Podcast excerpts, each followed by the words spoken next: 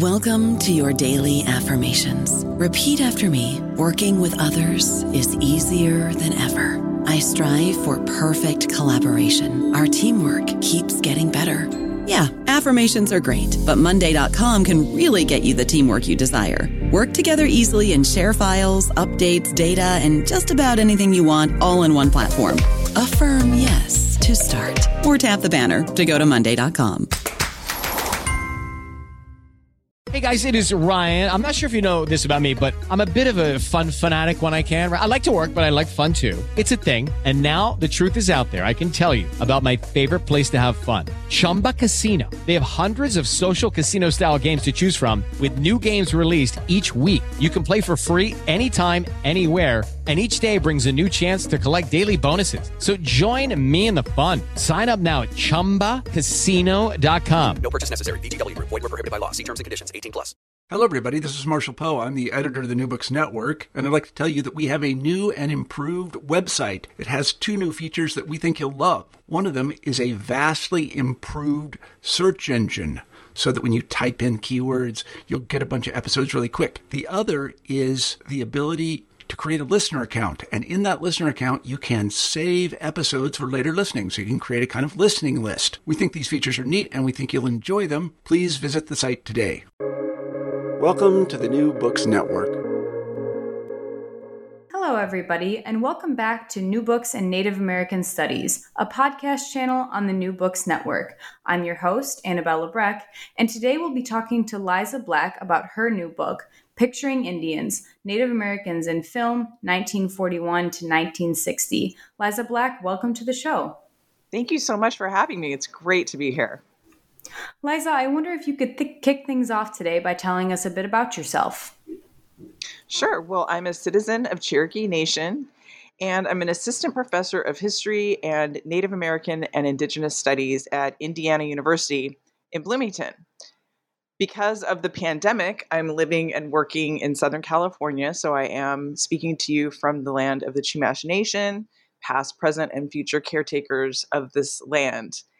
And let's see, my background is that because of my identity and citizenship in the Cherokee Nation, I became really fascinated, of course, with Cherokees and Cherokee history but also more broadly with Native American history and even Native American studies.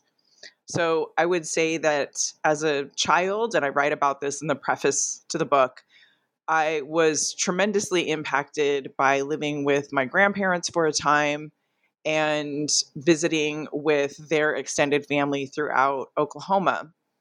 And I had one relative in particular who worked for the Cherokee Nation and was um, you know very immersed in the Cherokee community and spending time there with her and with all of these extended family members just really impacted me and I became just completely fascinated with it and I still I still am um, and I would say that I was especially impacted by visiting these performance spaces where Cherokee workers were performing as sort of historic Cherokees. And I found it really fascinating to watch them perform, but then also speak with my aunt afterwards privately. Sort of, I was sort of going back and forth in that moment between the front stage and the backstage. So I went on to college and then graduate school. I decided to work exclusively in American Indian history. And I decided to work with Richard White at the University of Washington who had just published The Middle Ground. He, so he was my mentor at University of Washington. When I entered graduate school, I was planning to do a dissertation on Cherokee Nation, but I just got um, completely turned around by my interest in cultural studies and especially cultural studies around pop culture and especially movies. And I also had a Navajo friend who was working in a television series and as an extra. And there was this moment, I write about this in the preface too. There was this moment where all of these of the Native American students who were involved in the Native American student group on campus, we all were just together eating pizza and watching the show, looking for Victor to come on screen And I thought it was such a fascinating moment because here we were watching the show not in the way we were meant to watch it, but simply looking for Victor and being really excited when Victor came on the screen. So I found that sort of really interesting to read against a television show or movie and to look for your friends or family as opposed to watching the storyline. And I also was really intrigued by the fact that Victor made so much money as an extra as opposed to the rest of us who were working, you know, sort of minimum wage or just barely above minimum wage jobs. He was making like twice that and all he had to do was walk in a room and drink a cup of coffee. That's great. Thank you so much, Liza. And how did you come to write Picturing Indians? Well, um, it was an extension of my dissertation. I was lucky enough to have funding for my doctoral work. So I moved to Los Angeles and I was able to live there for three years writing the dissertation and being immersed in the film archives essentially on a daily basis. So that meant I looked at documents that it appears no one has looked at, or they looked at them and didn't find the meaning that I found. So that's how I came to write Picturing Indians is I had the opportunity to because of funding and I had that support, I had the opportunity to really immerse myself in the archival documents and to really truly prove that native people were part of these films not as, not in terms of representations but in terms of being employees on these film sets Chapter 1 gives us a handful of case studies that, when placed in conversation with one another, gives us a snapshot of what kinds of deeply inauthentic Native characters filmgoers became acquainted with in the 1940s and 50s. Can you tell us more about why you chose these four films in your first chapter and what kinds of ideological heavy lifting they do in the service of settler colonial narratives?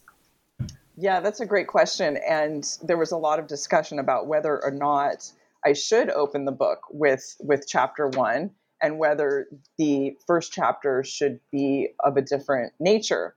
So I appreciate you, you know, asking me about the first chapter, which the subtitle of the first chapter is American Indians and White Narcissism. So this is really the only chapter that looks at the films as text. So most people expect the book to be a critique of films and a critique of representations of native people but it really isn't it really is sort of a labor history in that in a sense so this chapter it does however analyze the films as narratives and as you say i choose films to analyze that do some ideological heavy lifting now i talk about many films in this chapter but i probably do something unexpected in that one of the first films I talk about extensively in this chapter is Valley of the Sun, a relatively unknown film that did not make much money at all. But I chose this film because it demonstrates something I saw repeatedly, which is the love triangle, meaning native characters come in at the service of a white couple who are struggling to sort of define their relationship and struggling perhaps between choosing between partners. So I, I, use Valley of the Sun to sort of do the ideological heavy lifting around the marginaliz- marginalization of Native characters because they're written into scripts only to support white heteronormativity. So that's the first is is Valley of the Sun. Then I use another relatively unknown film called Hudson's Bay, which is sort of a historical film in that it's it's talking about the fur trade. But I use it to highlight something that again I saw over and over again in these films, which is interracial friendship, meaning friendship between a Native American man and a white man. And I should I should pause just for a moment and um, perhaps let your listeners know that I actually watched all of the films in this book. I watched, I don't know, 250, somewhere between 250 and 300 films in the writing of this book. So I didn't just read what other people said about the book and I didn't read synopses and and write about these movies based on that. I actually watched them and took notes. And so that's how I am able to say that there are themes which emerge if you look at these as a whole. So back to Hudson's Bay. I chose I chose Hudson's Bay to sort of emphasize this storyline in which native men are friends with white men and you might think this is to say something about native people but in fact just like with love triangles these friendships often sort of say more about white men in that it's it's used to present the white men as sort of being um, open-minded as being culturally sort of flexible and culturally knowledgeable. I mean many of these friendship films have white men who speak native languages extensively which is sort of um, a bit a bit mind-boggling and and that same sort of recognition is never given to the native men who are able to speak English. Then I turned to a film called Black Gold, also not well known at all. And I used this film to talk about something that's actually quite rare, yet I would argue important nonetheless, which is the representation of contemporary Native people, meaning people who Native people who are living in the same time period in which the film is made. So I use this film Black Gold, and it's about this Native man, Charlie, who's played by Anthony Quinn. And Charlie seems to perhaps be an Osage man. They never say which tribe he's from, but Charlie is struggling because Charlie is sort of a traditional Native man, yet he sells his land for oil. Eh, um, for oil royal- royalties. He makes a significant amount of money. And this sort of leads to his downfall. And it leads to him being just profoundly uncomfortable in situations in which everyone is white. And it leads to him sort of being addicted to the Kentucky Derby and addicted to winning. Um, and he dies as sort of a result of his commitment to the Kentucky Kentucky Derby and to this really expensive horse that he purchases that that wins. So that's the third film, Black Gold, that deals with modern Native American people.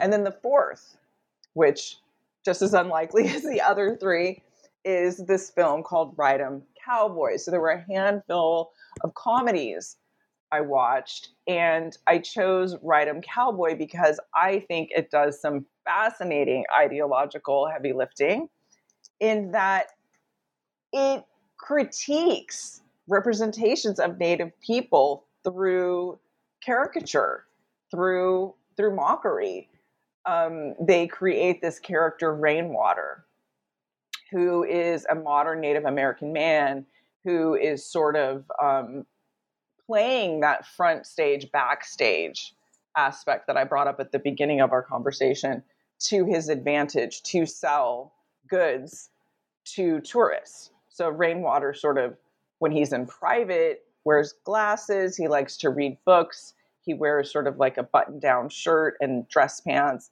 But as soon as he sees tourists or anyone he could potentially sell these sort of um, tourist goods to, he immediately changes into something sort of personifying the sort of caricature of, of Native people.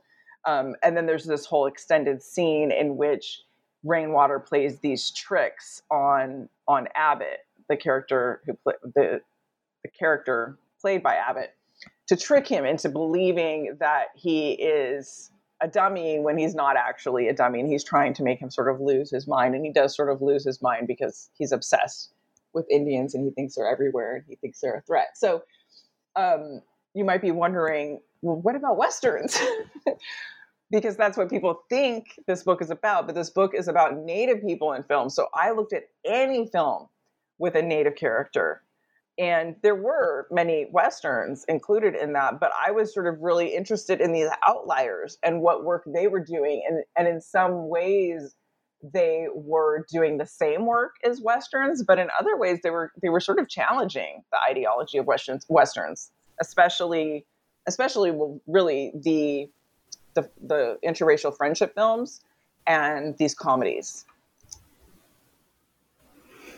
In chapter two, you focus on the largely hidden talents and labor of Native actors, who, whose experience in Hollywood was partly enabled by labor organizing and simultaneously restricted by non Native producers who prescribed their own ideas about which Native actors were quote unquote real enough to play Native characters, as well as non Native actors who perform Native identities both on and off screen.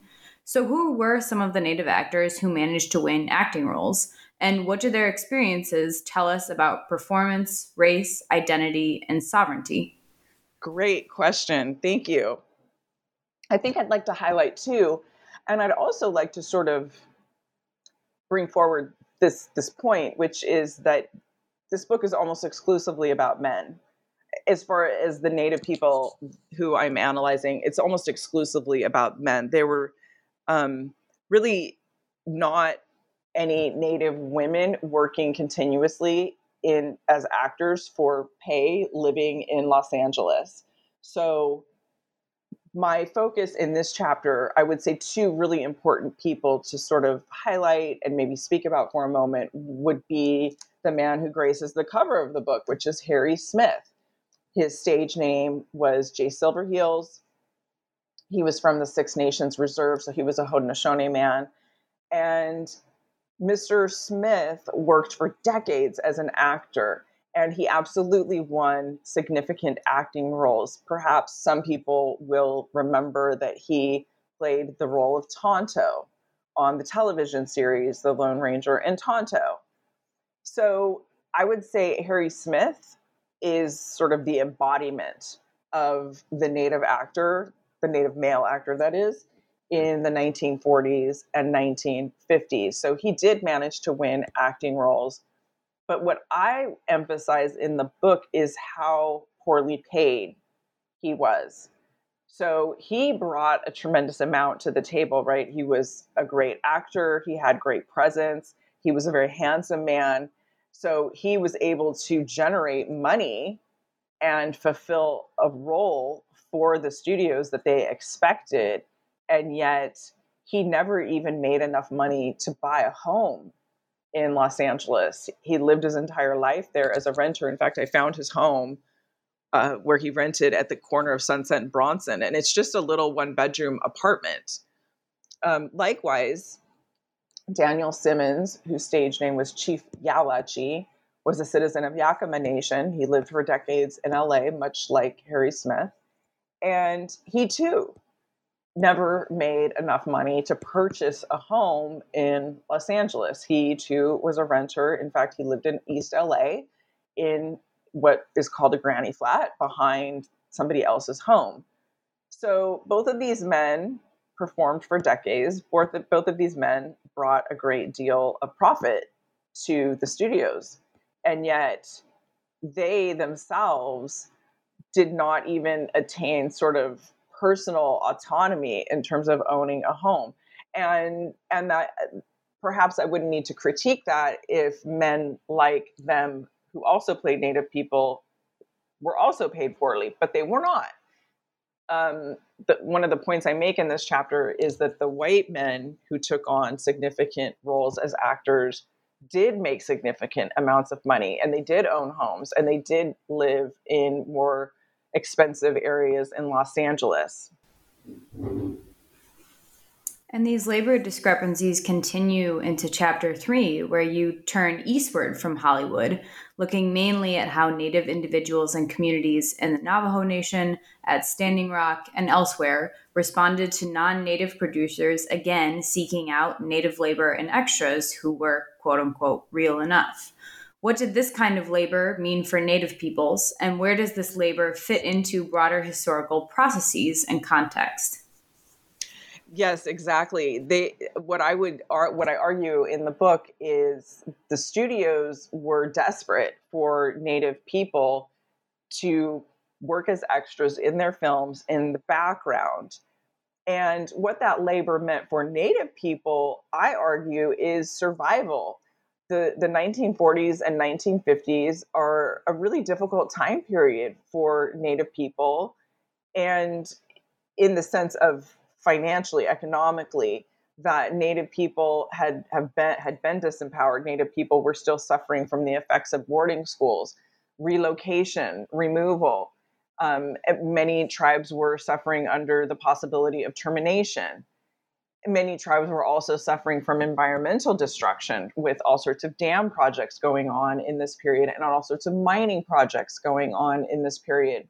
So that's how I situate the con the the the labor of native extras in the 1940s and 1950s is that native people had tremendously restrained choices and this was a choice that was a very short-term com- uh, commitment it was basically physically safe work to do and it was relatively high paying. I have a section in this in this chapter about mining on the Navajo re- reservation and what it would have paid.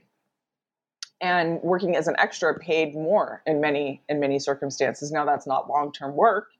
It's not a sort of long-term solution to poverty, but it did in fact pay as much, if not more at times, than working in a mine did. And of course, we know that working in mines led to horrible long term health consequences for Navajo people. I don't know about you, but I'm very busy and I don't have a lot of time to cook. That's why I subscribe to Factor. Eating better is easy with Factor's delicious, ready to eat meals. Every fresh, never frozen meal is chef crafted, dietitian approved, and ready to go in just two minutes. You'll have over 35 different options to choose from every week, including Calorie Smart, Protein Plus, and Keto. These are two minute meals. Factor meals are ready to eat and heat, so there's no prepping, cooking, or cleanup needed.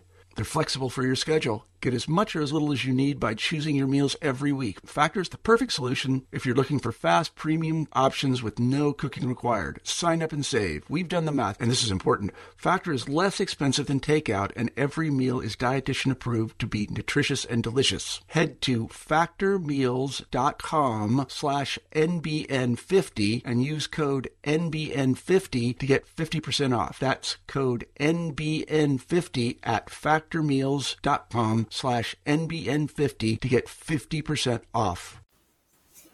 In chapter four, you look behind several layers of racialized makeup and costume to discuss how producers fabricated an inauthentic yet authentic native lead. How do all of these components of doing red face, skin tone, wig, eyes, fake noses, and more coalesce in the quintessential native lead? And how does all of this race fabrication consolidate into producers' pursuits of more profits? Great question. You, you've really read my book. I appreciate it so much.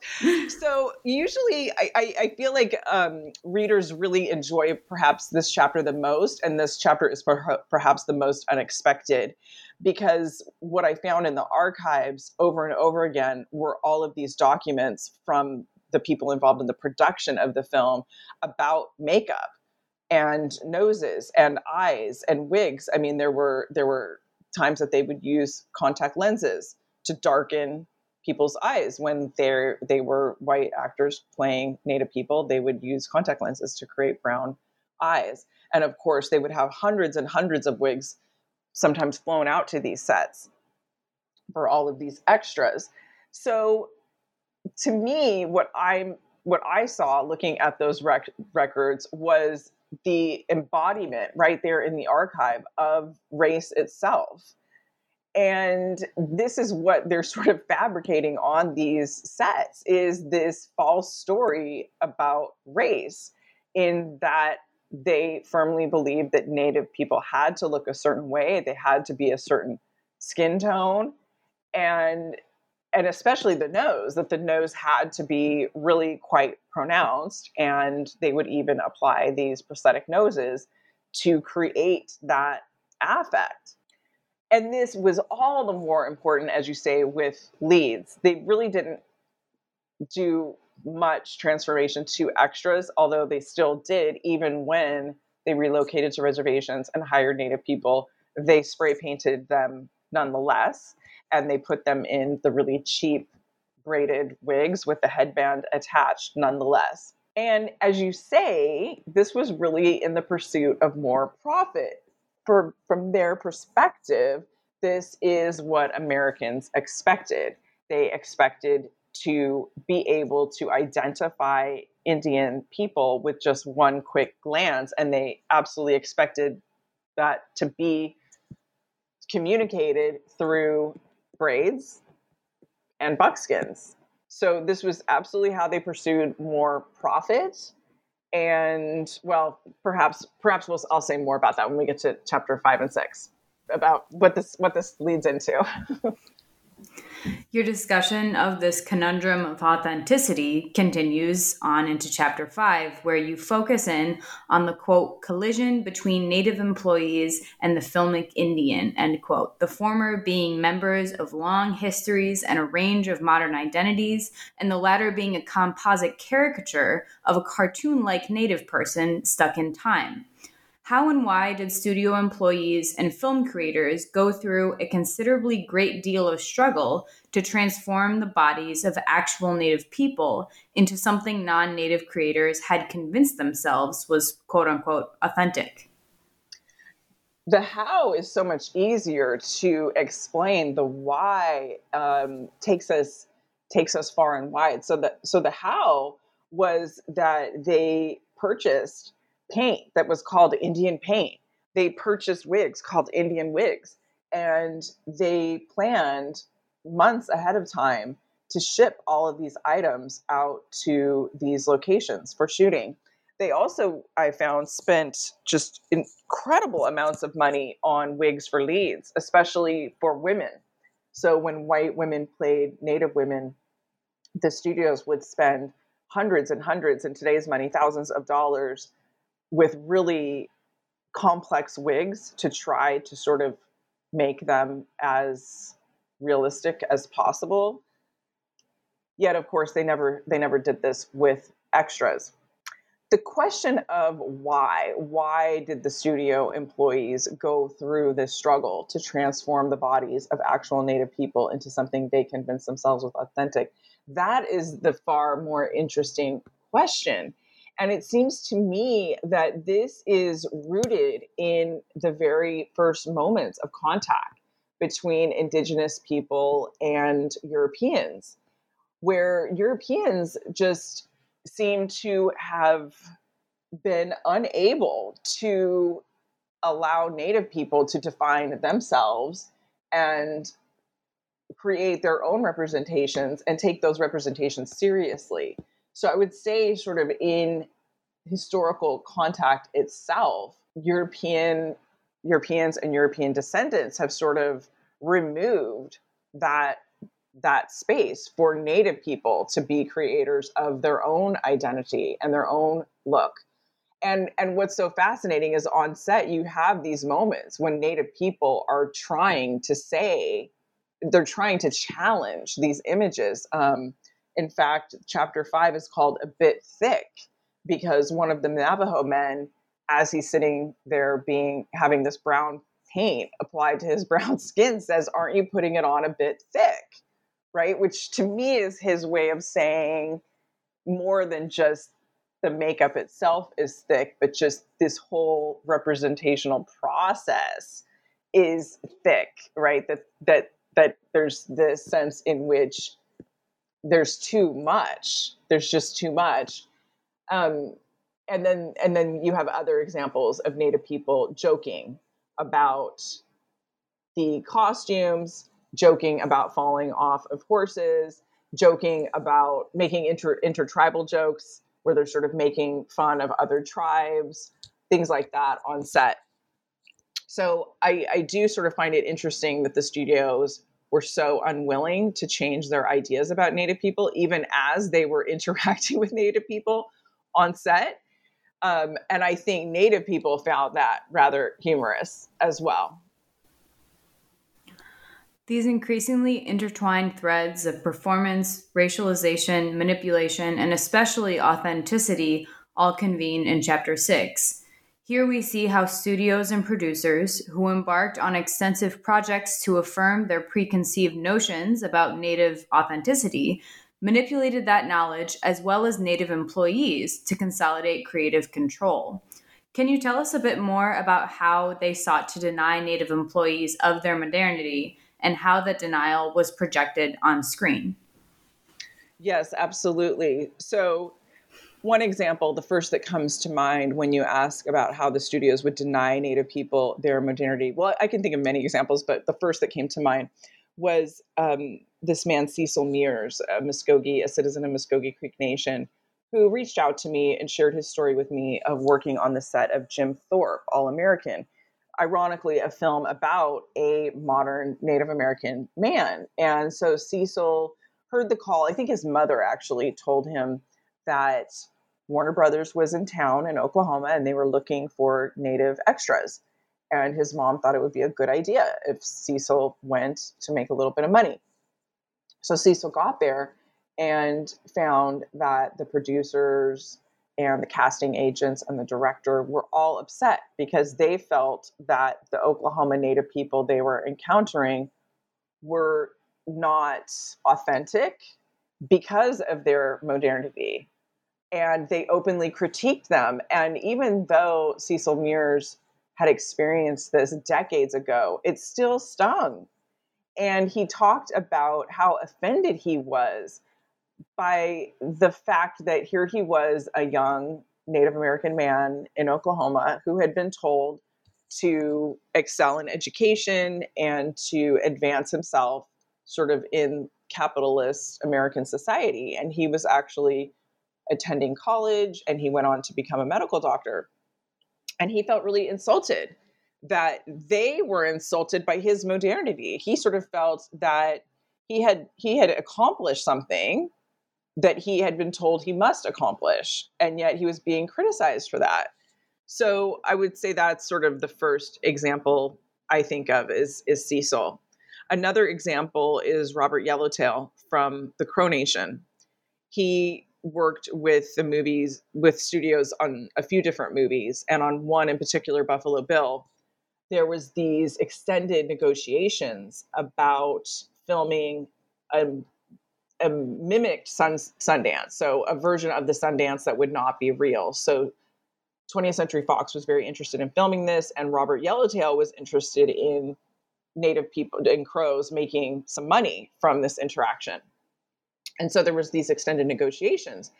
And in the final contract, and I saw different versions of the contract, but in the final contract, 20th Century Fox reserved the right to tell crows that they couldn't even wear prescription glasses or sunglasses, that they wanted them to appear basically to be in the 19th century.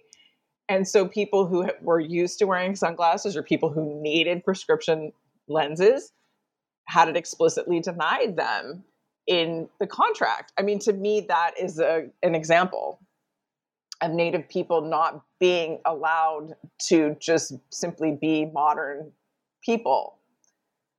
And then, of course, on screen, that's the easiest ans- question to answer. On screen, the denial of Native modernity was quite easy in that the vast majority of films made about Native people took place in a distant past. Um, and usually that past was not terribly specific. So you've taken on on this rather remarkable tour through film production in the 1940s and 50s, and the picture has become rather clear. Racist depictions of Native characters, the sanitization of storylines, and the manipulation of Native peoples and cultures in both past and present were all part of a coordinated effort on the part of studios to produce something they and their non Native audiences considered authentic. In what ways did these projects enable non natives to claim and command lands, cultures, histories, and identities away from native peoples? And how, do, how does film enable these processes of claims and colonization to continue on into the present today?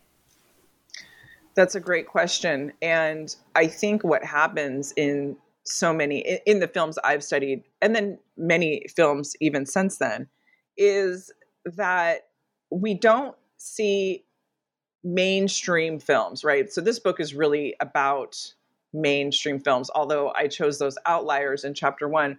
It's really about mainstream films. It's not, it's not about documentaries. There's nothing in this book about documentaries. So I would say that mainstream films continue to leave Native people in the past. I would say they continue to hire non Native people to na- play Native people. And they continue not to write films in which it's a truly Native story. I mean, I feel that I'm still waiting to see a movie that truly is about Native people with Native actors. And and again, that's excluding documentaries. So the stories that the movies told in the 40s and 50s sort of valorize, I would say, settler colonialism.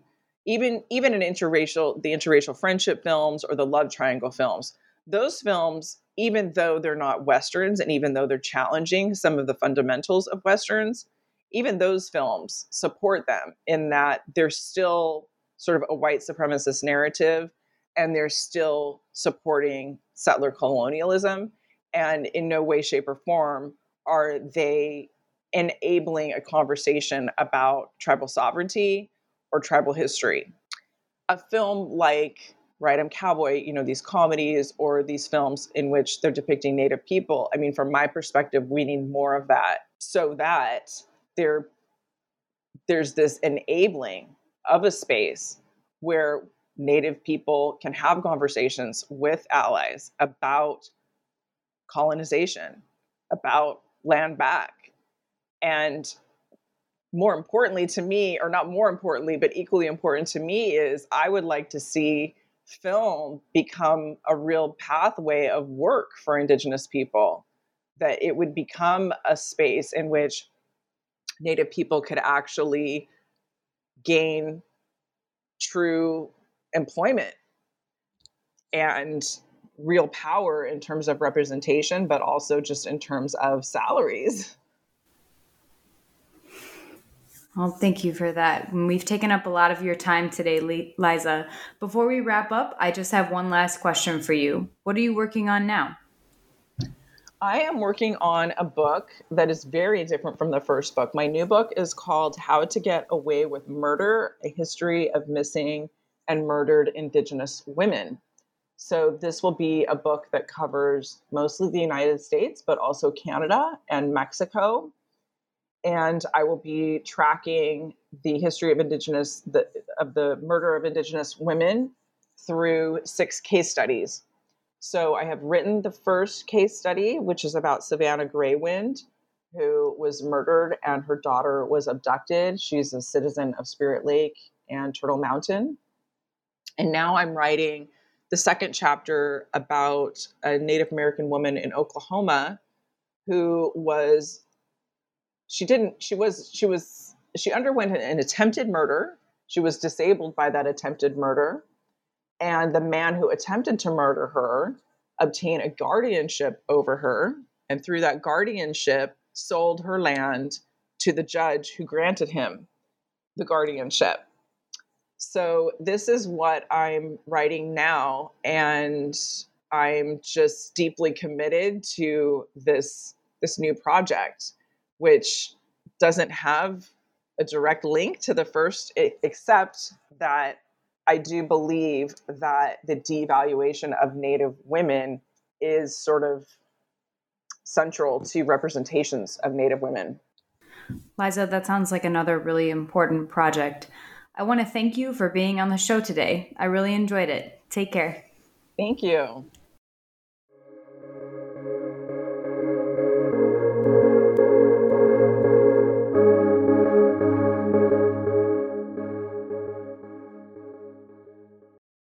With the Lucky Land slots, you can get lucky just about anywhere. This is your captain speaking. Uh, we've got clear runway and the weather's fine, but we're just going to circle up here a while and uh, get lucky. No, no, nothing like that. It's just these cash prizes add up quick. So I suggest you sit back, keep your tray table upright, and start getting lucky. Play for free at LuckyLandSlots.com. Are you feeling lucky? No purchase necessary. Void where prohibited by law. 18 plus terms and conditions apply. See website for details.